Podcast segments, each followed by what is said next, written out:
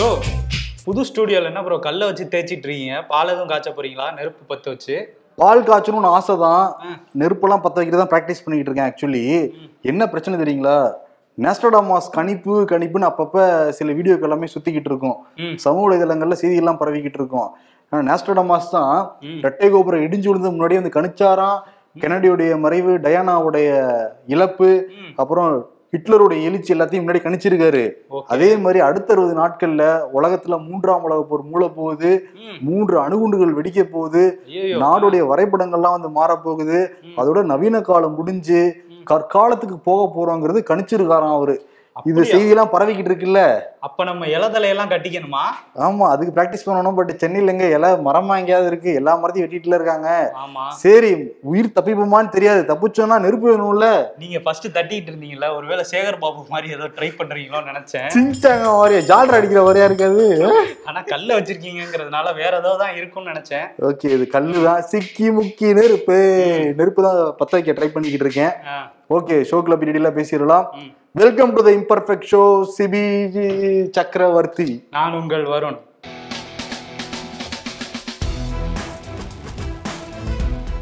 நான் சீரியஸா உலகம் அழிய போதா? இந்த அரசியல்வாதிகள் பேசுறதெல்லாம் கேட்டா கலிகாலமடா கலிகாலமடா அப்படிங்கிற மாதிரி தானே இருக்கு. வாயை. திறந்தா வந்து உண்மைக்கு மாதிரிதான் எல்லா அரசியல்வாதியும் பேசிக்கிட்டு இருக்காங்க. கலிகாலம் முத்தி போச்சு. எல்லாரும் வந்து ஃபிளைட் ஏற வேண்டிய நேரம் வந்திருக்கு அப்படிங்கிற மாதிரி தான் இருக்கு. நிலைமையே இங்க. ஆமா நான் வேற ரெண்டு மாசம் கழிச்சு பல பிளான் வச்சிருந்தேன். இவர் என்னடான்னா அறுபது நாள்ல காலின்றாரு. காலிக்கிறாரு ம், இது ஒரு கணிப்பு மாதிரி தான் சொல்றாங்கன்னு வச்சுக்கோங்களேன். ஆனா என்னன்னா எதனால இப்போ உன்னிப்பா கவனிக்கப்படுதுன்னா ரஷ்யா உக்ரைனுக்கு போர் நடந்துகிட்டு இருக்கு. ஆமா. கிட்டத்தட்ட எட்டு மாதங்கள் ஆகி இன்னும் முடியவே இல்லை அந்த போர். அதுக்கு நடுவில் நம்ம சின்ன நாத்த வடகொரியா இருக்கார்ல ஆமா. ஜிம் ஜான் உன். கிம் ஆ, கிம் ஜான் உன். அவர் என்ன பண்ணிருக்காரு அவருடைய எல்லைகள்ல. நூத்தி ஐம்பது ராணுவ விமானங்களை வேற பறக்க விட்டுருக்காரு. ஆமா ஆமா அடிக்கடி ஏவுகணையை வேற கடல்ல விட்டு பயமுறுத்திக்கிட்டு இருக்காப்ல. என்னென்னவோ பண்ணிக்கிட்டு இருக்காரு. ஆசிய கண்டத்துல இருக்காரு. ஒவ்வொரு நாடுகளும் எத்தனை அணுகுண்டு இருக்குன்னு எல்லாருக்குமே தெரியும். நம்ம சின்ன நாத்துக்கிட்ட எத்தனை இருக்குன்னே தெரியல. அவர் பாட்டுக்கு ஏதோ தெரியாம ஏதாவது இங்க இந்த பக்கம் வந்து விழுந்துச்சுன்னா என்ன ஆகுறது நம்ம டிஜிட்டல் கரன்சியை ஆர்பிஐ டெஸ்ட் பண்ணிட்டு இருக்க மாதிரி ஏதாவது அணுகுண்டு டெஸ்ட் பண்ணிட்டாருன்னு வச்சுக்கோங்க. ஒண்ணுமே பண்ண முடியாது. அப்புறம் சிக்கி முக்கி கல்லு தான் நமக்கு பதில் சொல்ல வேண்டியது இருக்கும். ஆமா இந்த கல்ல கடைசி வரை கையிலே வச்சிட்டு இருப்பீங்களா? ஏன்? ஸ்டூடியோல கேமராமேன் மேல ஏதாவது பற்ற போது ப்ரோ தூக்கி தூக்கி போடுறீங்க. பாப்போம் பாப்போம். ஓகே அடுத்த செய்திக்குள்ள போயிடலாம். நான் நேத்து வந்து ஓபிஎஸ் வந்து வீட்டுக்குள்ளே இருக்காரு ஒர்க் ஃப்ரம் ஹோம் பண்றாருன்னு சொல்லியிருந்தோம். இபிஎஸ் என்ன பண்றாரு? எடப்பாடி பழனிசாமி அதே ஒர்க் ஃப்ரம் ஹோம் தான். அவர் எப்படி தேனியில பண்றாரோ அதே மாதிரி அதிமுக மீட்கிறதுக்காக. அதிமுக தனக்குள்ள வரணுங்கிறதுக்காக எடப்பாடி பழனிசாமி வந்து சென்னையில சேலத்துல. மாறி மாறி வந்து ஒர்க் ஃப்ரம் ஹோம் பண்ணிக்கிட்டு இருக்காரு. இப்பதான் ஒரு மேடையில் வந்து பேசியிருக்காரு ரொம்ப நாட்களுக்கு பிறகு. அருகே முடி தான் வந்துகிட்டு இருக்கு எடப்பாடி பழனிசாமி அதாவது எதிர்க்கட்சி தலைவர் சென்னை வெள்ளம் வந்துச்சுன்னா குறை சொல்றாருல ரெண்டு ஸ்பாட்ல இறங்கி பேசியிருந்தாருன்னா எதிர்க்கட்சியா அவருடைய வேலையை கரெக்டா செஞ்சிருக்காருன்னு அர்த்தம். நேத்து என்ன பேசியிருக்காருன்னா ஒரு மிகப்பெரிய ஒரு நடிகர் மக்கள் செல்வாக்கெல்லாம் இருக்கு அவருக்கு ம். அவருடைய படம் வெளிவரத்துக்கு ஒரு சின்ன தடங்கள் ஏற்பட்டிருக்கு. இந்த விலங்குகள்லாம் பயன்படுத்தினால சர்டிபிகேட் வாங்கணும். ஞாயிற்றுக்கிழமை தான் வந்தாங்க என்கிட்ட. ஞாயிற்றுக்கிழமை அரசு அலுவலகம்லாம் விடுமுறை வேற. ஆனா நாளைக்கு வந்து படம் ரிலீஸ் ஆகணும். நீங்க தான் உதவி பண்ணணும்னு வந்து கேட்டாரு என்கிட்ட. நான் முடியாதுன்னு சொல்லவே இல்லையே. ஞாயிற்றுக்கிழமையா இருந்தா கூட என்னுடைய தலைமைச் செயலாளருக்கு நான் உத்தரவு போட்டேன். அங்கிருந்து மத்திய அலுவலர்கிட்ட பேசி. அந்த சர்டிபிகேட் நான் வாங்கி கொடுத்தோம். அது என்ன குழு தானே பண்ணணும் அப்படின்ட்டு. ஓ. மக்கள் பணியே இவ்வளவு வேகமா பண்ணிருக்கலாம்ல. ஒரு படம் வர்றதுக்கு மனுஷன் வேற அது பெருமையா வேற வந்து மக்கள் முன்னாடி வந்து பேசிக்கிட்டு இருக்காரு. பேசிட்டு இருக்காரு. இன்னொன்னு தூத்துக்குடிக்கு போறப்ப நூத்தி நாற்பத்தி நாலு தடை இருக்கு. நாங்க போக முடியாது அப்படின்னு சொன்னவர் தானே இவரு. ஆமா ஆனா இந்த பணியை ஞாயிற்றுக்கிழமை கூட பண்ணியிருக்காரா? படம் வெளிவரதுக்காக ஞாயிற்றுக்கிழமை கூட உழைச்சிருக்காரு. ஆமா. அது என்ன படம்னா விஜய் நடிச்ச மாஸ்டர் படம். ஏன்னா டிசம்பர் இருபத்தி ஒன்பதாம் தேதி வந்து மீட் பண்றாரு எடப்பாடி பழனிசாமியை விஜய். அவர் வந்து நடிகர் பேர் சொல்லல. ஆனா விஜய் தான் மீட் பண்ணியிருக்காரு இதுக்கு தான் உதவி பண்ணியிருக்காரு எடப்பாடி பழனிசாமி. அதுல இன்னொன்னு வேற சொல்லியிருக்காரு இப்ப நடிகர்கள் நல்லா நடிக்கிறாங்கன்னா அதுக்கு பின்னாடி இயக்குனர்கள்லாம் இருக்காங்க. பட் அரசியல் அப்படி கிடையாது. நாங்களே படிப்படியா முன்னேறி வரணும் அப்படிலாம் சொல்லியிருக்காரு. என்ன சொல்லியிருக்காருன்னா அவருக்கு நடிக்க தெரியாதான். எனக்கு நடிக்க தெரியாதுங்க எனக்கு நடிக்க தெரியாதுங்க இன்றைக்கு எனக்கு நடிக்க தெரியாதுங்க அப்படிங்கிற மாதிரி இருக்கு அவருடைய. சிம்பு ஃபேனா அவரு? அது என்ன இன்றைக்கு நடிக்க தெரியாது? இல்ல அவர் எப்பயுமே இன்றைக்குன்னு போட்டு தான் பேசுவாரு. அதனால இன்றைக்கு நடிக்க தெரியாதுங்கிற மாதிரி எடப்பாடி பேசியிருக்காரு. ஒருவேளை முன்னாடி நடிச்சுக்கிட்டு தான் இருந்தேன் இன்னைக்கு தான் நடிக்க தெரியலன்னு சொல்றாரா? எப்பயுமே அரசியல்வாதிகள் நடிச்சுக்கிட்டு தான் இருப்பாங்க அதான். உண்மை. சசிகலா அப்படி போனார்ல போயிட்டு. சசிகலாவை நான் பார்த்ததே கிடையாதுன்னு சொன்னவர் தான் எடப்பாடி பழனிசாமி ஃபர்ஸ்ட் அம்பியா இருந்தாரு இப்ப அந்நியனா மாறிட்டாரு. நடுவுல எப்ப ரொம்பவா மாற போறாங்கிறது தெரியல. தெரியல நமக்கு. அதனால அந்த அந்த காட்சிகளாம் நம்ம பார்க்க விரும்பல. ஆமா ஆமா. ஆனா பாருங்களேன். ஜெயலலிதா இருந்தப்ப கடைசி பெஞ்சில அப்படியே வந்து ஓரமா அந்த போட்டோல பவ்யமா போஸ்ட் கொடுத்து பவியம் பண்ணிக்கிட்டு இருந்தாரு. அப்படியே படிப்படியா முன்னாடி வந்து கால் மேல இருந்த சேர்ல அப்படி வந்து உட்கார்ந்துட்டாரு. உட்கார்ந்துட்டு கால் மேல கால் போட்டு அமாவாசை கால் போடுதுன்னா ஓரமா போங்கிற அளவுக்கு வந்திருக்காரு. ஆமா வந்திருக்காரு. மிகச்சிறந்த நடிகரா இருக்காருன்னு நினைக்கிறேன்.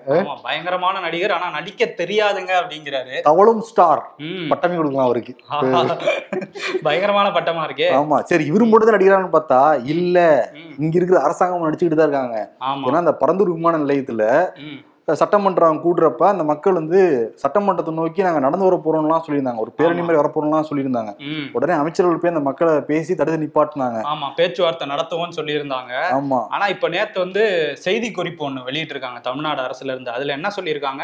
இந்த பரந்தூர் விமான நிலையம் அவசியம் கட்டாயமா வரும். நம்ம ரெண்டாயிரத்தி முப்பதுக்குள்ள ஒரு ட்ரில்லியன் பொருளாதாரத்தை அடையணும்னா கண்டிப்பா இது தேவை. ரெண்டாயிரத்தி இருபத்தெட்டுக்குள்ள இதை முடிச்சாகணும் நம்ம அப்படிங்கிறதுல அரசு வந்து அதாவது கொண்டே வந்து தீர்வோம். ரெண்டாவது விமான நிலையம் சென்னைக்கு தேவைங்கிறதுல அப்படி இருக்கிறாங்க. உறுதியா அவங்க வந்து இருக்காங்க. அந்த மக்கள்கிட்ட வந்து என்ன சொன்னாங்கன்னா ம். நாங்க ஏதாவது மாற்று வழிகள் இருக்காங்கிறத நாங்க ஆராயிரோம் ஆ. நீங்க இப்போதைக்கு பேரணிலாம் நீங்க வர வேணாம்னு சொல்லிட்டு அப்போதைக்கு. சட்டமன்றம் கூட்டுறப்ப ஃபுல்லா ஃபோக்கஸ் அங்க போயிரும்ல. ஆமா. ஏன்னா ரெண்டு ஆணையங்கள் அறிக்கை வேற வெளியே வந்துச்சு. இன்கேஸ் டைவர்ட் ஆயிர போதேன்னு சொல்லிட்டு அப்ப வந்து சமாதானப்படுத்துனாங்க. என்ன. நடிச்சாங்க. நடிச்சாங்க. அந்த மக்கள்கிட்ட. இப்ப வந்து உண்மை வந்து வெளியே வருது. அந்த டைம்ல நம்ம கிட்ட அந்த மக்கள் பேசினப்ப கூட நாங்க வந்து அரசாங்கம் சொல்லியிருக்கு. ஒரு குழு அமைச்சிருக்கோம். அது வந்து நாங்க பார்த்துட்டு என்ன பண்றாங்கன்னு பார்த்துட்டு தான் பெரிய போராட்டம் நடத்துவோம்னு சொல்லியிருந்தாங்க. ஆனா கிட்டத்தட்ட இது ஒரு ஏமாற்று வேலை மாதிரி தான் அங்க இப்படி சொல்லிட்டு இப்ப வந்து அவசியம்னு திரும்ப வேற செய்தி குறிப்புல சொல்லியிருக்காங்க. இன்னைக்கு அந்த மக்கள் வந்து கூடி கூடி வந்து பேசிக்கிட்டு இருக்காங்களாம். உளவுத்துறை வந்து கண்காணிச்சுக்கிட்டு இருக்கான். சரி இன்னொரு பக்கம் வருவோம். ம். ஆர்எஸ்எஸ் பேரணி. ஆமா. நாங்க வந்து நடத்தியே தீருவோம். எங்களுக்கு வந்து நாங்க ஐம்பது இடங்கள்ல தமிழ்நாடு முழுக்க பேரணி போயே தீருவோம். அந்த கம்பை. வச்சுக்கிட்டுன்னு சொல்லிட்டு உறுதியா இருந்தாங்க ஆர்எஸ்எஸ் காரங்க. ஆமா. அக்டோபர் ரெண்டு நாள் குறிச்சாங்க. இந்த பிஎஃப்ஐ தடையினால தமிழக அரசு சட்ட ஒழுங்கு சீர்கேடு நடக்கும். அதெல்லாம் அனுமதிக்க முடியாதுன்னாங்க. உடனே ஆர்எஸ்எஸ் வந்து உயர்நீதிமன்றம் வந்தாங்க. உயர்நீதிமன்றத்துல நவம்பர் ஆறு வந்து நடத்தணும். அனுமதி அளிக்கணுங்கிற மாதிரி காவல்துறைக்கு உத்தரவு போட்டுதாங்க உயர்நீதிமன்றம் ம், ஆனா தமிழக அரசு என்ன சொன்னாங்கன்னா இருபத்தி நாலு இடங்கள்ல அனுமதிக்கவே முடியாதுங்கய்யா. மூணு இடங்கள் வேணா நடத்திக்கலாங்கய்யா. மீதி இருக்கிற ஒரு இருபத்தி மூணு இடங்கள்ல வேணா உள்ளரங்கள் வேணா நடத்திக்கலாங்கய்யா. ஆனா மூணு இடங்கள். மட்டும் தான் பேரணி போகணும்னு சொல்லியிருந்தாங்க. ஆமா மூணு இடத்துல தான் நீங்க பேரணியா போகணும். மத்த இடத்துல உள்ள ஏதாவது பண்ணிக்கிட்டு இருந்தாங்க உயர்நீதிமன்றம் விசாரிச்சு என்ன முடிவுக்கு வந்திருக்காங்கன்னா அவங்க இல்ல இல்ல அவங்களுக்கு வந்து நாற்பத்தி நாலு இடங்கள்ல நீங்க பேரணி போறதுக்கு அனுமதி நீங்க கொடுத்துடணும். ஆனா நீங்க சட்ட ஒழுங்கு சீர்கேடுன்னு சொல்ற இடங்கள் மேட்டுப்பாளையம் கோயம்புத்தூர் போன்ற ஆறு இடங்கள் வேணா அவங்க இது நடத்த வேணாம். ஆனா நாற்பத்தி நாலு இடங்கள்ல பேரணி போறதுக்கு அனுமதி கொடுத்துடணும். ஆனா பேரணி எங்க போகணும்னா பொதுமக்கள் இருக்கிற இடத்துல போகக்கூடாது. நம்பர் ஒன் நம்பர் டூ சாலைகள்ல போகக்கூடாது. அப்புறம் வானத்திலே பறக்க முடியும். நம்பர் த்ரீ என்ன சொல்றாங்கன்னா ஒரு வில் உள் அரங்கு இருக்கும்ல. ஒரு உள் அரங்கத்துல. சோறு இருக்கணுமா ஃபுல்லா நாலு பக்கமும். அங்க வேணா அவங்க லெஃப்ட் ரைட் போட்டு பேரணி போய்க்கலாம் அந்த உள்ளரங்கத்துக்குள்ளார அப்ப நாங்க வீட்லயே பண்ணிக்கோமே. எதுக்கு நாங்க உங்கள்ட்ட பர்மிஷன் கேக்குறோம்னு கேட்டிருப்பாங்க. அதான் இப்ப ஆர்எஸ்எஸ் என்ன சொல்லிட்டாங்கன்னா எங்களுக்கு வேணவே வேணாம் அந்த பேரணியே வேணாம். நாங்க உச்சநீதிமன்றத்துக்கு போறோம்னு சொல்லிட்டு ஓ. உச்சநீதிமன்றத்துக்கு போக போறாங்கன்னா அதனால நாளைக்கு நடக்கவிருந்த அந்த பேரணி வந்து ஆர்எஸ்எஸ் வந்து கேன்சல் பண்ணிட்டாங்க. ஆனா உச்சநீதிமன்றம் பாத்தீங்களா? நாற்பத்தி நாலு இடத்துல நீங்க பண்ணிக்கலாம். ஆனா கிரவுண்டுக்குள்ள மட்டும் சுத்தி சுத்தி வாங்கயா பேரணின்னு சொல்லிட்டு. நேக்கா கழட்டி விட்டுருக்காங்க. நீங்க பண்ணக்கூடாதுங்கிறத இன்டைரக்டா சொல்லியிருக்காங்க. ஆனா இன்னொரு விஷயம் என்னன்னா ஸ்ட்ரிக்டாவே சொல்லிருக்காங்க. இந்த மதம் சார்ந்து பேசுறது ஜாதி சார்ந்து பேசுறது அந்த கம்பு வச்சுட்டு நடக்கிறதெல்லாம் கூடவே கூடாதுன்ற உத்தரவா போட்டிருக்காங்க. கிட்டத்தட்ட வந்து சும்மா டிராயரை போட்டு இப்படி நடக்கலாம். முடியாதுன்ட்டாங்க வாக்கிங் போய்க்கங்க காலையில அப்படிங்கிற மாதிரி சொல்லியிருக்காங்க. ஆனா நாங்க இங்க தானே நீங்க மாநிலத்துல தானே இப்படி பண்ணுவீங்க? நாங்க மத்தியில போறோம் டெல்லிக்கு போறோம் உச்ச நீதிமன்றத்துக்கு போறோம்னு சொல்லியிருக்காங்க. உச்ச நீதிமன்றம் வேற மத்தி வேற ரெண்டு கன்ஃபியூஸ். ஆகக்கூடாது. அஹ், ரெண்டும் வேற வேற தான் இருந்தாலும் நாங்க டெல்லியில இருக்குல்ல அதனால. அப்படி சொல்றோம். ஆ தமிழிசை இருக்காங்கல்ல ரெண்டு மாநிலத்துக்கு கவர்னர் அவங்க ஒரு உதவி பண்ணியிருக்கிறாங்க. ஆனா அது ரெண்டு மாநிலத்திலயும் இல்ல. இங்க தமிழ்நாட்டிலே ஒரு உதவி பண்ணியிருக்காங்க தமிழ்நாட்டுல தானே இருக்காங்க அவங்க? ஆமா. அவங்க எப்பவும் தமிழ்நாட்டுல தான் ஏதாவது பண்ணிட்டு இருப்பாங்க. அது மாதிரி ஒரு நல்ல விஷயம் பண்ணியிருக்காங்க. என்னன்னா ஈசிஆர் ரோட்ல போகும்போது ம். ஒரு இவங்க போயிட்டு இருந்திருக்காங்க பாண்டிச்சேரியை நோக்கி. அப்ப ஈசிஆர் ரோட்ல ஒரு இளைஞர் வந்து அடிபட்டிருக்கு ரத்த வெள்ளத்துல இருந்திருக்காரு. அதை பார்த்த உடனே இவங்க மருத்துவர்ல அவங்களுக்கு வந்து உடனே வண்டியை நிறுத்தி இறங்கி முதல் உதவி கொடுத்து அவரை ஆம்புலன்ஸ்ல அனுப்பி ஒரு தனியார் மருத்துவமனைக்கு அனுப்பிச்சு வச்சிருக்காங்க. அங்க இவங்களே ஃபோன் பண்ணி அந்த டாக்டர்கிட்ட வந்து அவர் எப்படி இருக்காரு அப்படின்னு சொல்லி நலம்லாம் விசாரிச்சிருக்காங்க. இதே மாதிரி இவங்க முன்னாடி கூட பண்ணியிருக்கிறாங்க. சாலிகிராமத்துல வந்து அந்த வாக்குச்சாவடியில வந்து ஒருத்தர் இவங்க ஓட்டு போட போகும்போது மயங்கி விழுந்தவருக்கு முதல் உதவி கொடுத்திருக்காங்க. இல்ல விமானத்துல பண்ணிருக்காங்க போகும்போது. தமிழிசை காட்ட ரொம்ப பிடிச்சது என்னன்னா அந்த மனித நேயம் தான் உடனே உதவி பண்ணுவாங்க. அதே சமயத்துல என்னன்னா. அவங்க மருத்துவர் அல்லவா அதனால ட்ரீட்மெண்ட் உடனே வந்து கொடுத்துருவாங்க. ஸ்பாட்ல ஆனா இப்படி எல்லாம் பண்றாங்க ம். முரசொலி திமுக அதெல்லாம் கன்சிடர் பண்ணலாம். ஆனா தொடர்ந்து திமுக பத்தி பேசிக்கிட்டு இருக்காங்கல்ல இன்னைக்கு கிட்டத்தட்ட முரசொலியில. ஒரு பக்கம் சும்மா ஆர் என் ரவியும் தமிழிசையும் வச்சு சும்மா கிளி அப்படிங்கிற மாதிரியே கிழிச்சு தொங்க விட்டுருக்காங்க. ஆளுநர்களே எரிமலையோடு விளையா விளையாடாதீர்கள். ஓ யார் அந்த எரிமலை? அவங்களுக்கு அவங்களே சொல்லிக்கிறாங்க. ஓ நாங்க தான் எரிமலைன்ற? நாங்க தான் எரிமலை எப்படி பொறுக்கும் விவேக் சார் தான் ஞாபகம் வராரு. அதே மாதிரி வெளியிட்டிருக்காங்க ஒரு பக்கத்துக்கு அந்த கட்டுரை. என்ன சொல்றாங்கன்னா தமிழிசை தான் போராட்டங்கள் எல்லாமே. ஆளுநருக்குரிய மரியாதையே தெலுங்கானா அரசு வந்து தரவே கிடையாது. குடியரசு தின விழாவில் கொடியேற்றவே என்னை அழைக்கவே இல்லை. அதனால நானே கொடியேற்றிக்கிட்டேன் கவர்னர் உரையை வந்து ஆற்றவே விடவே இல்லை அப்படின்லாம் சொல்றாங்களே போராட்டங்கள்லாம் தான் சொல்லிட்டாங்க மரியாதையே இல்லை. அதனாலதான் பாண்டிச்சேரிக்கு தமிழ்நாட்டுக்கு மாறி மாறி வந்துகிட்டு இருக்காங்கன்னு சொல்லிட்டு. அவங்க வந்து என்ன சொல்றாங்கன்னா. சட்டமன்றங்கள்ல ஆளுநர் வந்து உரை நிகழ்த்துறாங்கல்ல. அது என்ன ஆளுநருடைய சொந்த கருத்து அந்த உரை ம். அதுவே அவங்க கருத்து கிடையாது மக்களால் தேர்ந்தெடுக்கப்பட்ட அரசு வந்து அவங்க உரை எழுதி கொடுப்பாங்க. அதை மட்டும்தான் சட்டமன்றத்திலே பேச முடியும். பார்த்து வாசிக்கணும் அவ்வளவுதான். பார்த்த பார்த்து தான் வாசிக்கணும் அது. அதை தாண்டி சொந்த கருத்தை நடுவில் கூட அவங்க சேர்க்க முடியாது. சட்டத்திட்டங்கள் இப்படி இருக்கிறப்ப அந்த மாநிலத்திலேயே ஆளுநர் பண்ண முடியாது இங்க பக்கத்து மாநிலம் வரைக்கும் அதை பண்ணிட்டு இருக்காங்கல்ல. அதெல்லாம். சுட்டி காட்டி விலாவரியா சட்டம்லாம் இப்படிதான் இருக்கு. பார்த்து இருந்துக்கோங்க. தமிழை சேர்ந்து ஆர் என் ரவிக்கு சப்போர்ட் பண்றாங்கல்ல. ஆர் என் ரவி நினைச்சு ஃபீல் பண்ணுவாப்புல. ஏன் நம்மளால இந்த இவங்களை எதிர்க்க முடியாதா? பக்கத்து மாநிலம் சப்போர்ட் தேவை என் ரவியே வந்து உணர்வாரு. அதெல்லாம் பார்த்து நீங்க பேசுங்கன்னு சொல்லிட்டு கடைசி பிறால் எப்படி முடிச்சிருக்காங்கன்னா. பொறுமையே பயம் என எண்ணி விடாதீர்கள். எரிமலையில் பொறுமையாகத்தான் இருக்கும் வெடித்தால் என்ன விபரீதம் ஏற்படும் என்பதை புரிந்து கொள்ளுங்கள்னு சொல்லிட்டு கன்க்ளூஷன் வச்சு முடிச்சிருக்கு ஓ. முரசொலி கிளம்பி கிளம்பி சொல்லியிருக்காங்க போல. ஆமா இனிமேல் நீங்க பண்ணீங்க சிக்கி முக்கி கல்ல வச்சு எரிமலை நாங்க வெடிச்சிருவோம். ஆமா அப்படின்ட்டு பொங்கி இருக்கு திமுக. ஓ விட மாட்டீங்க அந்த கல்ல. இதுக்கு வந்து தமிழிசை ஏதாவது பதில் சொல்லுவாங்க எதிர்பார்க்கலாம். தமிழிசை வந்து என்ன சொல்லுவாங்கன்னா பாஜக வந்து மனிதாபிமானத்தோட செயல்படுது. அந்த மாதிரி ஒரு அரசு தான் சொல்லிட்டு பிஜேபி வந்து தூக்கி பிடிச்சி தான் பேசுவாங்க தமிழிசை சவுந்தரராஜன். கர்நாடகாவில் ஒரு சம்பவம் நடந்திருக்கு. ரொம்ப துக்க நிகழ்வு அது. தும்ரு அப்படிங்கிற ஒரு மாவட்டத்துல ஒரு கர்ப்பிணி வந்து வழி வந்த உடனே அரசாங்க மருத்துவமனைக்கு போயிருக்காங்க. அங்க என்ன கேட்டிருக்காங்கன்னா ஆதார் அட்டை இருக்கா? அந்த தாய் அட்டை இருக்கா மாநிலத்தோட தாய் அட்டை இருக்கான்னு கேட்டிருக்காங்க. அவங்ககிட்ட ரெண்டுமே இல்லை உடனே வீட்டுக்கு திருப்பி அனுப்பியிருக்காங்க. போற வழியிலேயே அவங்களும் இறந்து போய் வயிற்றுல வந்து ரெண்டு சிசு இருந்திருக்கு அந்த ரெண்டு சிசுவுமே இறந்து போயிருக்கு நம்ம எல்லாமே ஒரு நம்பரா தான் இவங்க கணக்கிடுறாங்கிறது இந்த செய்தியில இருந்தே புரியுது. இந்த அரசாங்கத்தை பொறுத்த வரைக்கும் நம்ம எல்லாமே ஒரு ஒரு டிஜிட் நம்பர் தான் அவங்க. அப்ப என்ன ஆதார் அட்டை இருந்தா மட்டும்தான் அந்த நாட்டுல வாழ முடியுமான்னு?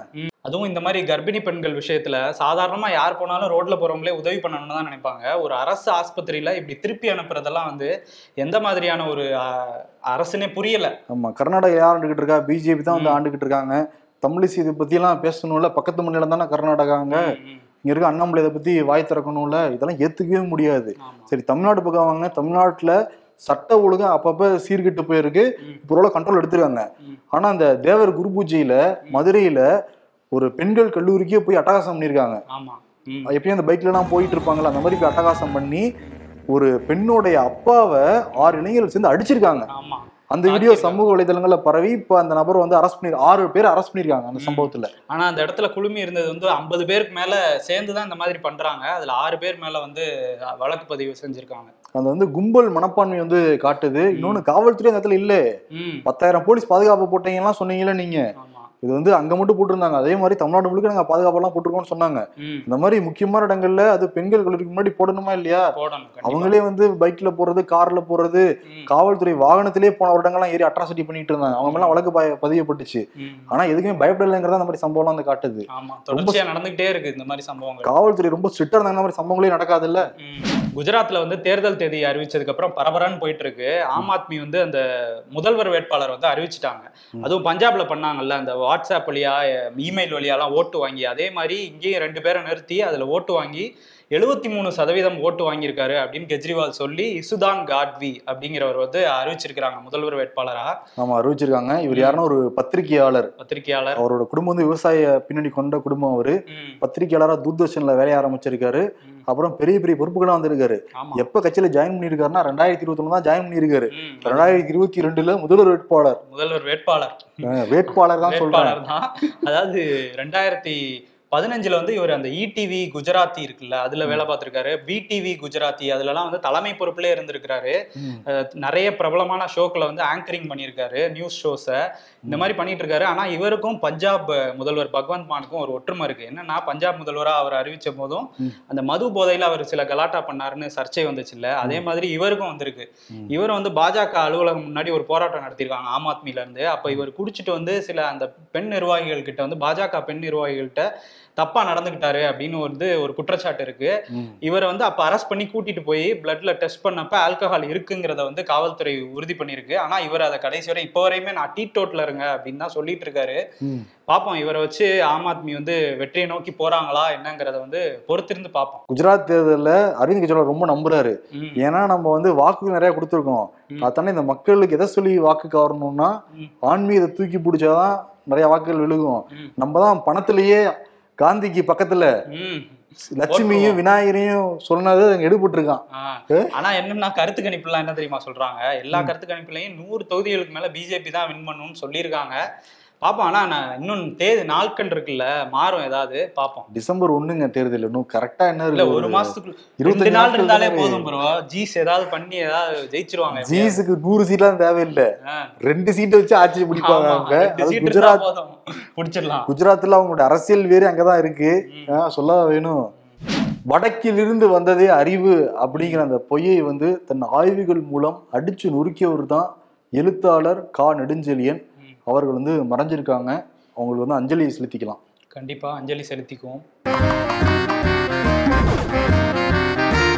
புயல் வந்தாலும் தூங்குறாங்க நிலநடுக்கம் வந்தாலும் தூங்குறாங்க உலகப்புறே வந்தாலும் சில பேர் தூங்கிட்டு இருக்காங்க. பக்கத்து வீட்டுல சண்டை வந்தா மட்டும் என்னன்னு போய் எட்டி பாக்குறாங்க. ம். அதேதான். நான் ஆசைப்பட்டதான் கிடைக்கல. நம்ம குழந்தைக்காச்சும் அது கிடைக்கணும். அப்படி என்னங்க ஆசைப்பட்டீங்க? ரிமோட் கார்ல வந்து இந்த ஜேசிபி ஓட்டுறது.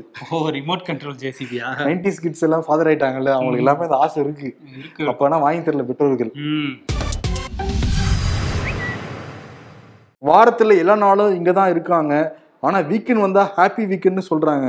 என்ன வேலை தான் பாக்குறாங்கன்னே தெரியலையே. கேட்டா ஐட்டிங்கிறாங்கப்பா பல பேரு. ஆமா, எந்நேரமும் ட்விட்டர் ஃபேஸ்புக்ல இருக்காங்க. ஆளுநரை திரும்ப பெற வேண்டும் என்பது ஜனநாயகம் இல்லை. ஜனநாயகம் என்பது எம்எல்ஏக்களை விலைக்கு வாங்குவதே. கரெக்டா சொல்லிட்டாப்புல. ம். அண்ணாச்சி சொல்லியிருக்காரு. நான் விருது யாருக்கு நான் கொடுக்கலாம்? விருது வந்து எடப்பாடி பழனிசாமி கொடுக்கலாம். எனக்கு நடிக்க தெரியாதுங்க. அப்படி சிவாஜி நான் தான் எம்ஜிஆர் நான் தாங்கிற ரேஞ்சுக்கு நடிப்பாப்புல தலைவர் தானே தலைவர். நிறைய யோகாசனம்லாம் கத்து வச்சிருக்காரு. அது வேற கத்துக்கிட்டு ஆனாங்க ஒன்னே ஒண்ணுங்க. ஜெயலலிதா இருந்த வரைக்கும் இவங்க அம்மா அம்மான்னு சொல்லிட்டு இந்த யோகாசனம்லாம் போட்டுட்டு இருந்தாங்க. அந்த யோகாசனத்தை சொல்றீங்களா? ஜெயலலிதா மறந்த பிறகு அந்த யோகாசனத்தையும் மறந்துட்டாங்க. அம்மாங்கிறதே சும்மா ஆயிடுச்சு உங்களுக்கு எல்லாமே. நிரந்தர பொதுச் செயலாளரையும் மறந்துட்டாங்க. எல்லாரையுமே மறந்துட்டாங்க. நிரந்தரங்கிறதே இதாயிடுச்சு. அவ்வளவு வார்த்தையே தூக்கிட்டாங்க டிக்ஷனரியில இருந்து. ஆமா. அவன் மொத்தத்துல எடப்பாடி பழனிசாமிக்கு நடிக்க தெரியாதுங்க. சினிமால நடிக்கிறாங்கன்னா அதுக்கு வந்து இயக்குனர்கள் வந்து உதவி பண்றாங்க நடிக்கிறாங்க. அரசியல் நான்லாம் படிப்படியே தான் மேல வந்திருக்கேன். தெரியுமா. நடிக்க தெரியாதுங்க. டேரக்டர் இல்லாம நடிப்பேங்கிறதா நடிக்க தெரியாது சினிமா நடிகலாம் டேரக்டர் எல்லாம் தேவை. ம். இங்க எல்லாம் அவங்களே டேரக்டர் அவங்களே இயல்பாவே நடிகர்கள். நடிப்பேன்? அப்படின்ற ஆமா.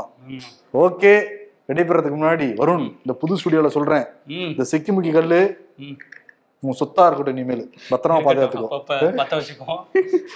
ஓகே? விடைபெறலாம். நன்றி வணக்கம். நன்றி.